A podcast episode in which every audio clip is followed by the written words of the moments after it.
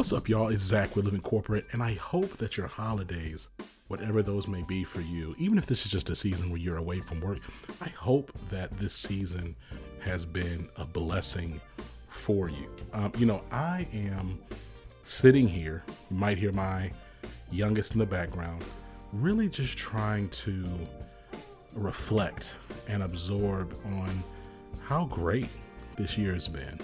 And if you're listening to this, I just want to thank you right? I want to thank you for whatever it is you've contributed, even if it's just been your time listening to our podcast or your glancing eyes over a social media post or spending some time on our website, living-corporate.com. Checking out our merch, livingcorp. Uh, livingcorporate.shop. Uh, shoot, giving us five stars on Apple Podcasts, like whatever it's been, I just want to thank you. You know, every year doesn't have to be a year of growth. We can look in the market right now and see everybody doesn't always have a great year. You your year is not guaranteed to be good. And so the fact that I can look back at this year and see all of the just all of the growth that we've had, you know, I, I just I can't do anything else but be thankful. So thank you. I hope that as you prepare for your new year, that you're taking care of yourself. Living Corporate's going to be here, okay? Um, we're going to continue to create content. We don't really take days off, like our flagship show doesn't.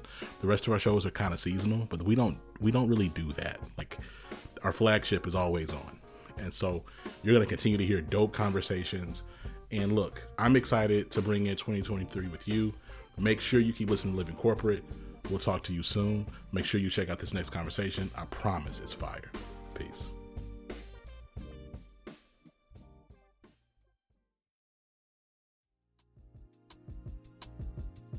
Deanna Singh, welcome to the show. How you doing?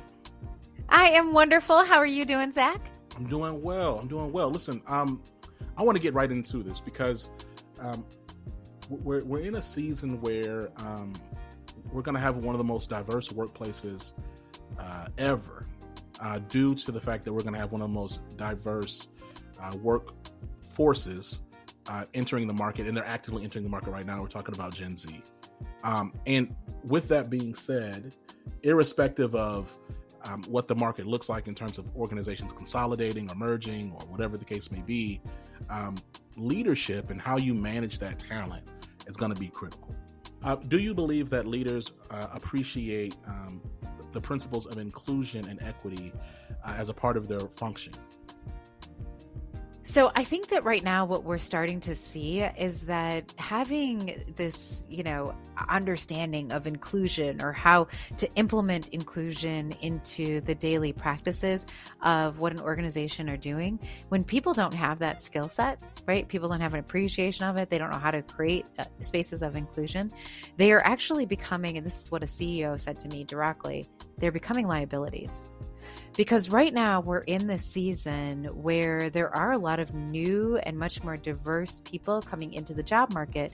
There's also a much higher expectation no matter whether you've been in the job market for just a couple of years or you you know you're close to kind of exiting the job market there's a, a heightened expectation that leaders are going to be paying attention to what their people need and also how they can make their people feel the most included. So that demand isn't just happening on the front end, it's happening all the way through the the employee structure. And so that's why, you know, if you don't have these skills, you don't know how to do it, you actually end up in this position where you're you're kind of a liability.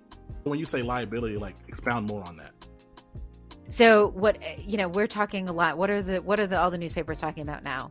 The great resignation, right? People leaving the workforce. And so that's creating a lot of pressure inside of organizations to replace those individuals. It's also creating a lot of um, strain just on trying to recruit. It's a highly competitive market, right? So not only are you trying to keep people who are your great people inside of your organization, but you're also competing against everybody when it comes to trying to replace them if you haven't kept them or trying to grow. If even if you've kept your people and you're you're trying to grow. Um, um, you have a highly, highly competitive job market. Now, the reason why it's a liability is because if you don't have a strong understanding of how to create those kinds of inclusive environments that people are looking for, then people aren't going to come. So you're going to suffer on the recruitment side. And people are more likely to lead or leave, excuse me, if you don't understand them from the retention perspective. And that's where it becomes a liability because what's our biggest cost? I don't care what industry you're in or where you are in the world, right? But the largest cost is almost always coming back to labor. And so your your ability to make sure that you're maintaining um, and strengthening and really building off of that is extraordinary. It's interesting, you know, to your point, like the, you know, as, as we think about like this, this, this workforce that's coming in. Again, like Gen Z, it's going to be one of the, the most diverse, um, the most socially and politically engaged and conscious uh, groups, and frankly, um, the, one of the more, probably the most technologically savvy in, in, in different ways. Doesn't necessarily mean they know how to um, you know even use Microsoft Word really well, but in terms of just understanding how social networks work, do you believe that leaders today um, are prepared for this future uh, work this this this worker that's coming to the workplace? Yeah, I'm, I'm so happy that you asked me this question because so often people ask me the inverse of this question, which is how do we get, you know, people who are coming into the job market, how do we get them better suited and prepared to enter into the market? And I hear less of the question that you just asked, which I think is such a brilliant question. Are we ready to accept them? Right? Are we ready to to make sure that they feel like they can thrive within our organizations? And I think that there are organizations, of course, at all different layers of being in a position to do that. But I would say that just overall, my general um, reflection on it is that there's a lot of room to grow because there's a much higher demand from the group that is coming in, right? Of this, uh, of what the expectations are. There's a much higher bar of what they're considering to be an inclusive organization. And so I think even the organizations who have been at this work for some time still have a lot of room to grow as we think about like just like the you know there's i'm gonna kind of just stick on this on this idea of like just inclusive leadership.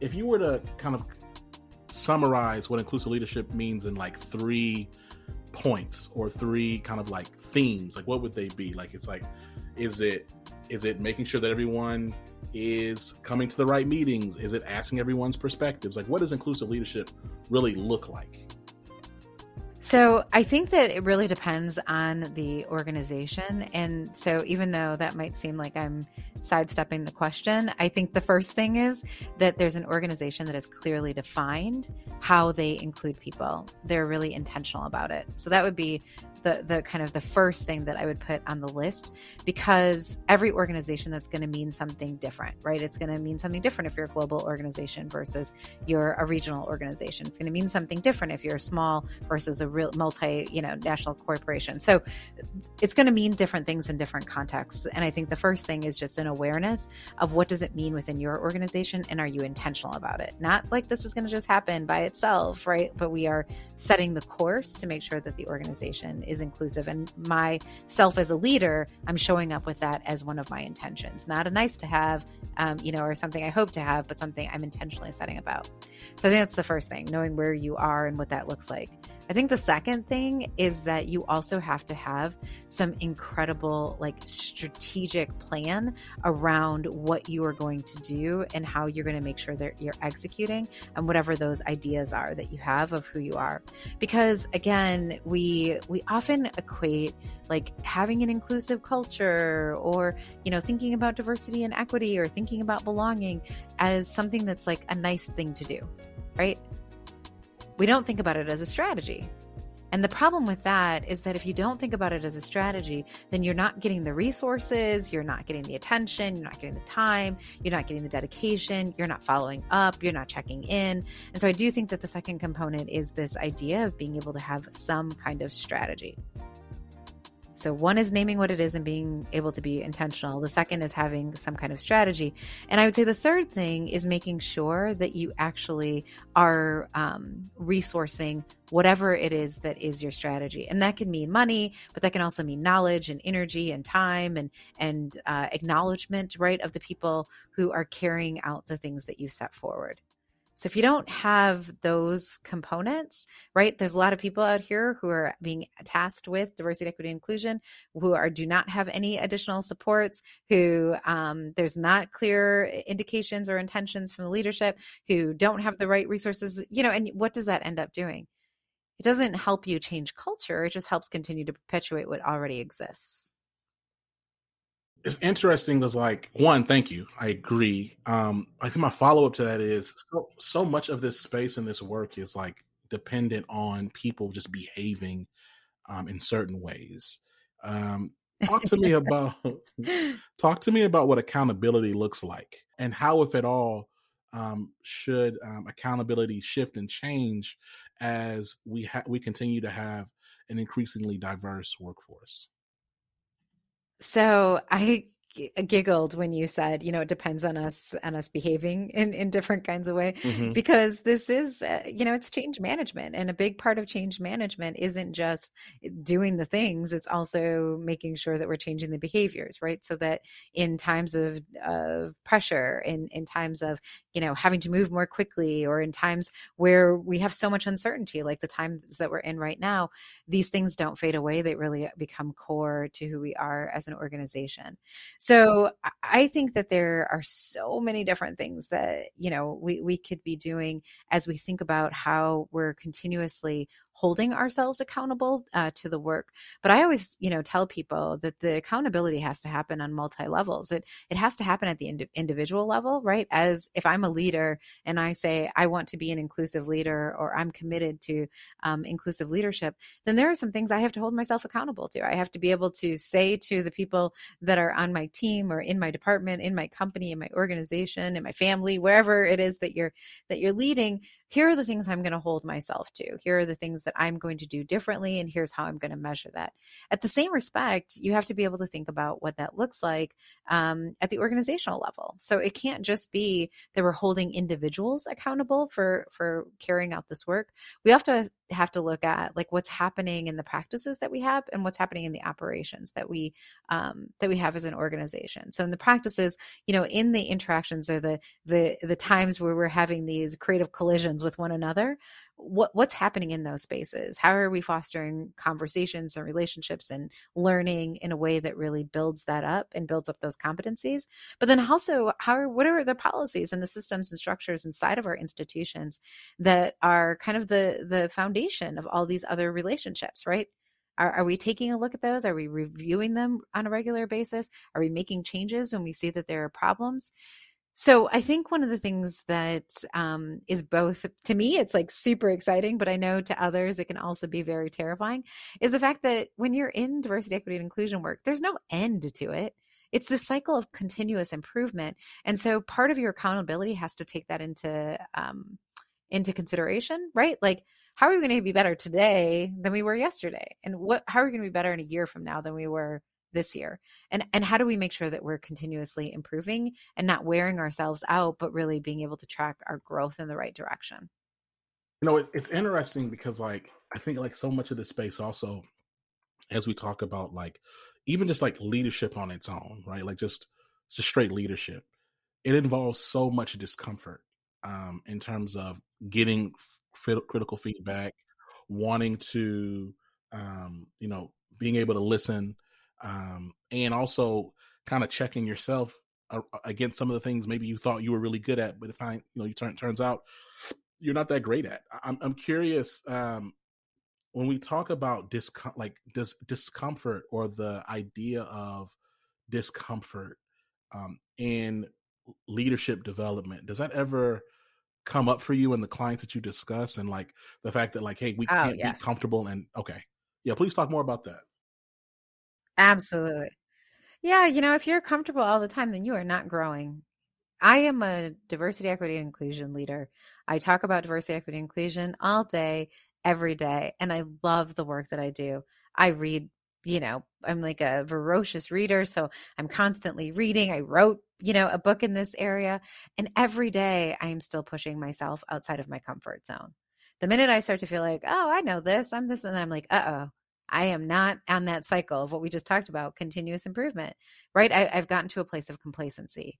And so I do think that it is one of the muscles that you have to build up if you are uh, going to go into leadership. And it's not just in the diversity equity inclusion space as you said. It's it's really in any kind of facet of of leadership. You have to get comfortable with being uncomfortable. You have to get comfortable with failing. I guarantee you right? If you're going to do this work you have to be open to the fact that you're going to have some blunders there's going to be some times where you're clumsy and that's part of the learning process i kind of liken it to this right zach like um I love the the the language of Spanish and there was a point in my life where I was pretty conversationally like fluent. I don't use it as much as I did at that eh, eh, you know now as I did it during that time of my life. So when I'm having a conversation now, I know that I'm like bumbling over words and you know maybe not fully getting the words out but my desire to want to to, learn spanish to communicate in spanish right to to learn more um, spanish really motivates me that even through that discomfort right the the greater goal is i know being able to communicate with more people in a beautiful language it's kind of the same thing here, right? If you want to be an inclusive leader, sometimes you're going to have to realize like part of the learning is is messing up right? It's part of the learning is testing and trying yourself and and trying to get more comfortable but you're going to consistently be uncomfortable as you keep growing. So i, I hope that analogy sort of works It right? does, that it that it's not going to be simple and it shouldn't be simple but that's part of the process. Yeah. So let, let's talk a little bit about about your organization, Uplifting Impact. Um, you, know, y'all- you you have a lot of things going on, from the public speaking to the books to your podcast. Like, talk to me about um, about how this came to be. Sure. So a lot of people ask me this question. They'll say, like, hey, Deanna, how did you get into diversity, equity, inclusion work? And I always tell them I really was born into it. And what I mean by that is that my my mom is African American and my dad is a Sikh American. My dad grew up in a very small village in Punjab, India. My mom's family comes from a very small community in Magee, Mississippi, and then uh, lived in on the north side of Milwaukee, Wisconsin. And so they met each other got married after knowing each other for only three months. They did not uh, eat the same foods. They didn't have the same religion. They didn't, um, you know, come from similar backgrounds in any respect of the word. They didn't even speak the same language, Zach, when they got married. And they've been married for 40 plus years now. And so, as the firstborn, right, like I had the opportunity to experience so many different things that, it, you know, if you looked at sort of their backgrounds and everything on paper, you'd be like, this is not going to work. Like, what, what is going on here? But I got to watch them build this amazing family and career and, you know, home together. And so, in many ways, that was like a just a, you know, foundational experience for me and i think that that's what really carried the work forward so in every and i've been in all kinds of different sectors and all kinds of different jobs and all kinds of different words but you can trace literally from i feel like you know the time i could walk and talk all the way through my entire career this commitment and also focus on trying to create more diverse and equitable spaces That's incredible. Let's talk a little bit about your your team. Like, how did you develop your team? What was the process to really identify them, and and what are you excited about as you think about um, the rest of this year and the work that y'all are doing? So I am so fortunate to be able to work with the people that I work with every day. They are incredibly passionate about what we are trying to accomplish. They see not only the day to day tasks that we have to get done, but also very much are aware of this bigger picture of what it looks like when we really do have an inclusive world. Like, right, well, one of the things we talk about as a theory of change within our organization is this idea that all the solutions to all the problems in the world probably exist already. But there's this theory that we hold to, which is that the reason why we don't have those answers and we don't have those solutions is we haven't really created the platform for which the people who could bring them forward, right? Uh, feel like they they have the space to do it and so as we think about like our company and our company purpose you know the way we talk about it is shifting power to marginalized communities so uh, when i you know think about my team the first thing that i just think about is their like incredible commitment to seeing that that vision come to fruition right where power is shifted and we're able to solve for some of these big issues. It just so happens that the tools that we use are coming from our diversity, equity, and inclusion space. So that's really how, you know, the team comes together. I think we we are just all so super aligned on that on that mission, on that vision, on that focus, on that that core belief that together we can go much farther than we can by ourselves. You know, the the the team and how they came together one of my big leadership philosophies is that i, I do think that people come um, and have different seasons right of their life. So there's a season where you're doing this or where you really should be focusing on this and and these are the kinds of gifts that you bring. And so one of my goals as a leader is always to try and figure out how is what your like purpose is what your individual purpose is how is that tied to this larger purpose? And also like what does it mean in this season of your life? And how can we make sure that we're supporting you in this season of your life? So I would say that is a, a, a, testament, right, to the to the individuals because they're also willing to take risks and try things and and really push themselves um, further, which is why we're able to go and do some of the things that we're able to do. So that's the team. So the second part of your question was where are we looking to go? What what's going to happen next?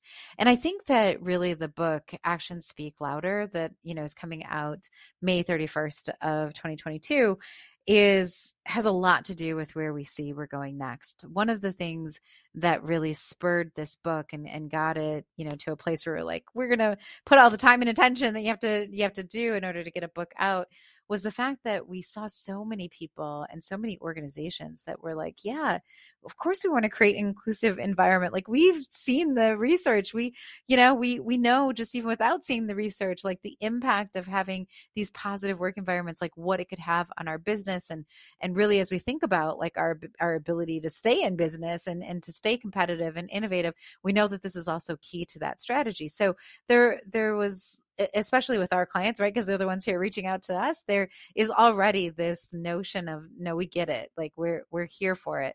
But there was also this like, but I'm not exactly sure what that means. You know, like I get it. I understand it maybe from a theoretical standpoint, but I don't know what it looks like from a practical standpoint. And that is one of the places where I would say our team really does a great job because we are always looking at you know the best practices. We're always looking at the theory we're always looking at academia we're always looking at you know the case studies and and making sure that we're well versed in what is happening in the DEI space around us. But then our job as we see it is translating that into practical things that people can do every single day. So the core of that book and really the core of the work that we're doing now and that I see us doing even more so in the future is how do we make this real right how, how do we change to, to one of your earlier points how do we change the behaviors of, of individuals how do we change the systems and structures how do we make sure that we are creating the kind of environment that will welcome others in I love that. Um, you know, it's something something earlier you said in this conversation is that you're a voracious reader. Like, you know, you're constantly picking up books and reading different things. Like, talk to me about some of the things that you're reading right now. Oh, so the book that I just picked up, and I'm so excited about uh, reading it. I, am going to tell you, I haven't been able to get very far into it, but I was able to interview uh, the author on our um, podcast. Is a, a, book called "The First, the Few, and the Only." It's the subheading is "How Women of Color Can Redefine Power in Corporate America," and the reason why I'm so excited about uh, reading this book and why I had reached out as soon as I like, you know, read the the general overview and kind of understood what what the goal of the book was is the fact that we have a lot of conversations um, about inclusion and, and what it means and you know how we're trying to achieve it. I think one of the pieces of the conversation that I know is addressed directly in this book is the fact that there is this um, very, very negative impact that is happening to the health of people who are in marginalized communities as a result of us not doing this work faster and not doing it more effectively. And I think that I was, I just had a conversation um, yesterday with a group of African American leaders, and we were talking about how sometimes some of the experiences that they're having, right? These are all people who are um, in kind of executive and, and rising star sort of positions within their their corporate positions, and they were talking about how because you can often be the only or the first or you know one of few in your workspace it, it, can start to feel one really lonely two really isolating and three you can start to doubt like wait are these things really happening to me? Like am i is this right? Like what what is going on? And um you know in this book she talks about how that manifests into like physical um impacts in our bodies and and just like what that is looking like. And i i just yeah i mean there's there's these moments right where you're like wow i i'm sick and i'm getting sick from being a marginalized person in corporate america that's not inclusive i'm literally physically sick like i'm you know whether it's obesity or whether it's hypertension or whether that these things are manifesting itself more and more um, and she documented it so i'm just like I can't wait because sometimes it's so hard. You feel like you don't even have the words to put on what some of your experiences are. And and she and she has done that for us, which is great. That's so powerful. And you know, it's it's um it's interesting because um, you know there's there are folks there's a there's a saying out there that the body keeps the score, right? So like you know all the things that um, all the microaggressions or gaslighting or just points of um, marginalization, um, folks just not engaging you or or or not being accountable and, and you know singling you out or isolating or otherizing you and you kind of try to shake those things off in reality you're a lot of times you're they're being internalized even if you don't think you're internalizing them. And so then it creates all sorts of challenges. I, I mean I, have had my own um, issues and experiences with that myself. I mean i'm in therapy every week um, because of largely because of those things right? Because of just my own the mileage right that i've built up over time. So that's incredible. Um, let me ask you this: you know, as we look at again, like this this landscape, leadership continuing to be um, an area of, of liability to your language earlier in our conversation. Let's say there's executives listening to this right now who are like, okay, I get it. I don't know where to start, but I'd like to do something. What three points of advice would you provide to those folks who are interested in trying to get started? They don't know where to start, but they realize that there are some things that need to change. So the first thing I would tell them is to read my book. Just kidding, but not.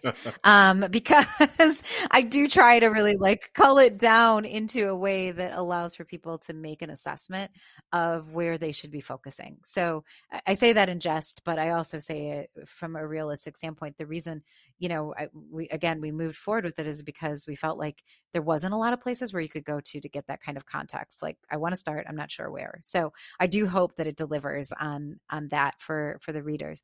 But I would say other things that I would do is one, I would do a little bit of a self assessment. Um, I have a lot of leaders who, with very very good intentions, skip the self assessment standpoint and they try to jump into something.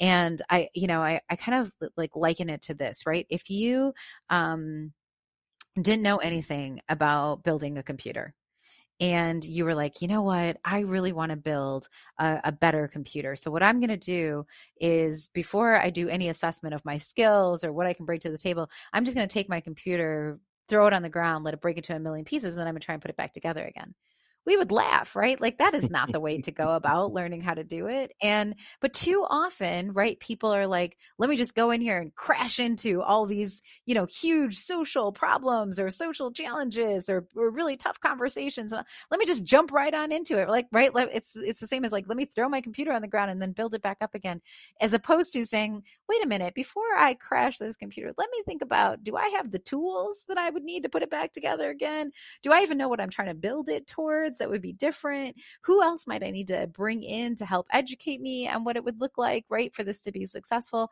And so I think it's just taking that self assessment and understanding where your strengths are and where you might need some additional supports can keep you from jumping into something that you're not prepared for and breaking and destroying your computer in right or, or, or your your what you're trying to your goals around inclusion I think the second thing is after you do that self assessment, you really got to understand um, w- whatever those gaps are. You have to come up with what is going to be the how, how am I going to fill those gaps? Am I going to go external? Am I going to go and you know find some resources or some tools that I can just get access to? Because again, this is not you know um, when we talk about like diversity, equity, and inclusion, it's not just a given, right? It's not just like, oh, you could just wake up and now I'm an expert in this, or I could just do this. There are definitely things that make people more uh, have have a stronger ability to be able to do this successfully. There's also things that make people not great candidates to be the ones who are leading this. And so I think being able to shore up your own and upskill right into a place where you're going to be able to be effective is incredibly important too. So those are two things I would say starting with your self assessment? What are the gaps, right, that you identify from there? And then what are you going to do to either upskill or resource yourself before you try and step too far uh, down this pathway without the supports you need? I love that. Um, this has been a great conversation, Deanna, and I, I, I can't thank you enough for being a guest. Um, before I let you go, any parting words or shout outs? So I'm so glad you asked me the questions uh, about the team. I don't get to brag on them nearly enough, but I am incredibly fortunate to just again be surrounded by so many people that care a lot about what we're doing and not just about what we're doing but also about how we are doing it and that's one of the things that i would leave your listeners with too you know if you're making widgets if you're providing services whatever you're doing it's I believe, just as important what you're doing as how you're doing it.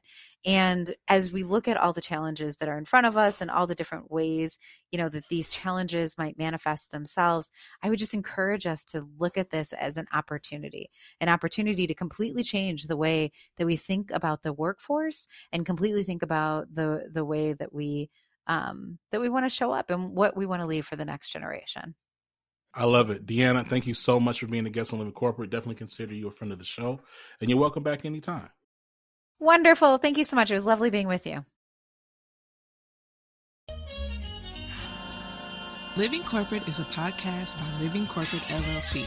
Our logo was designed by David Dawkins. Our theme music was produced by Ken Brown.